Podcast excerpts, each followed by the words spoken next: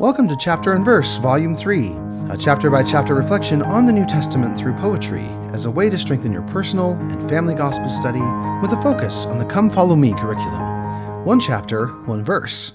My name is Michael D. Young, and today we have a text based on Acts 18. The focus verses for this text are Acts 18, 5 and 6. And when Silas and Timotheus were come from Macedonia, Paul was pressed in the Spirit and testified to the Jews that Jesus was Christ. And when they opposed themselves and blasphemed, he shook his raiment and said unto them, Your blood be on your own heads. I am clean. From henceforth I will go unto the Gentiles. And now the text God's servants speak. God's servants speak, and we must hear. For soon the angels will appear to reap all those from many lands who heard God's voice and knew his plans.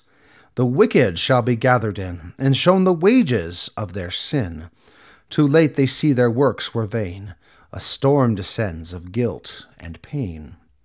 Far better that we choose today to heed their words and walk God's way. If we are proud, they shall reject and seek in other lands respect. God's servants speak till darkness falls.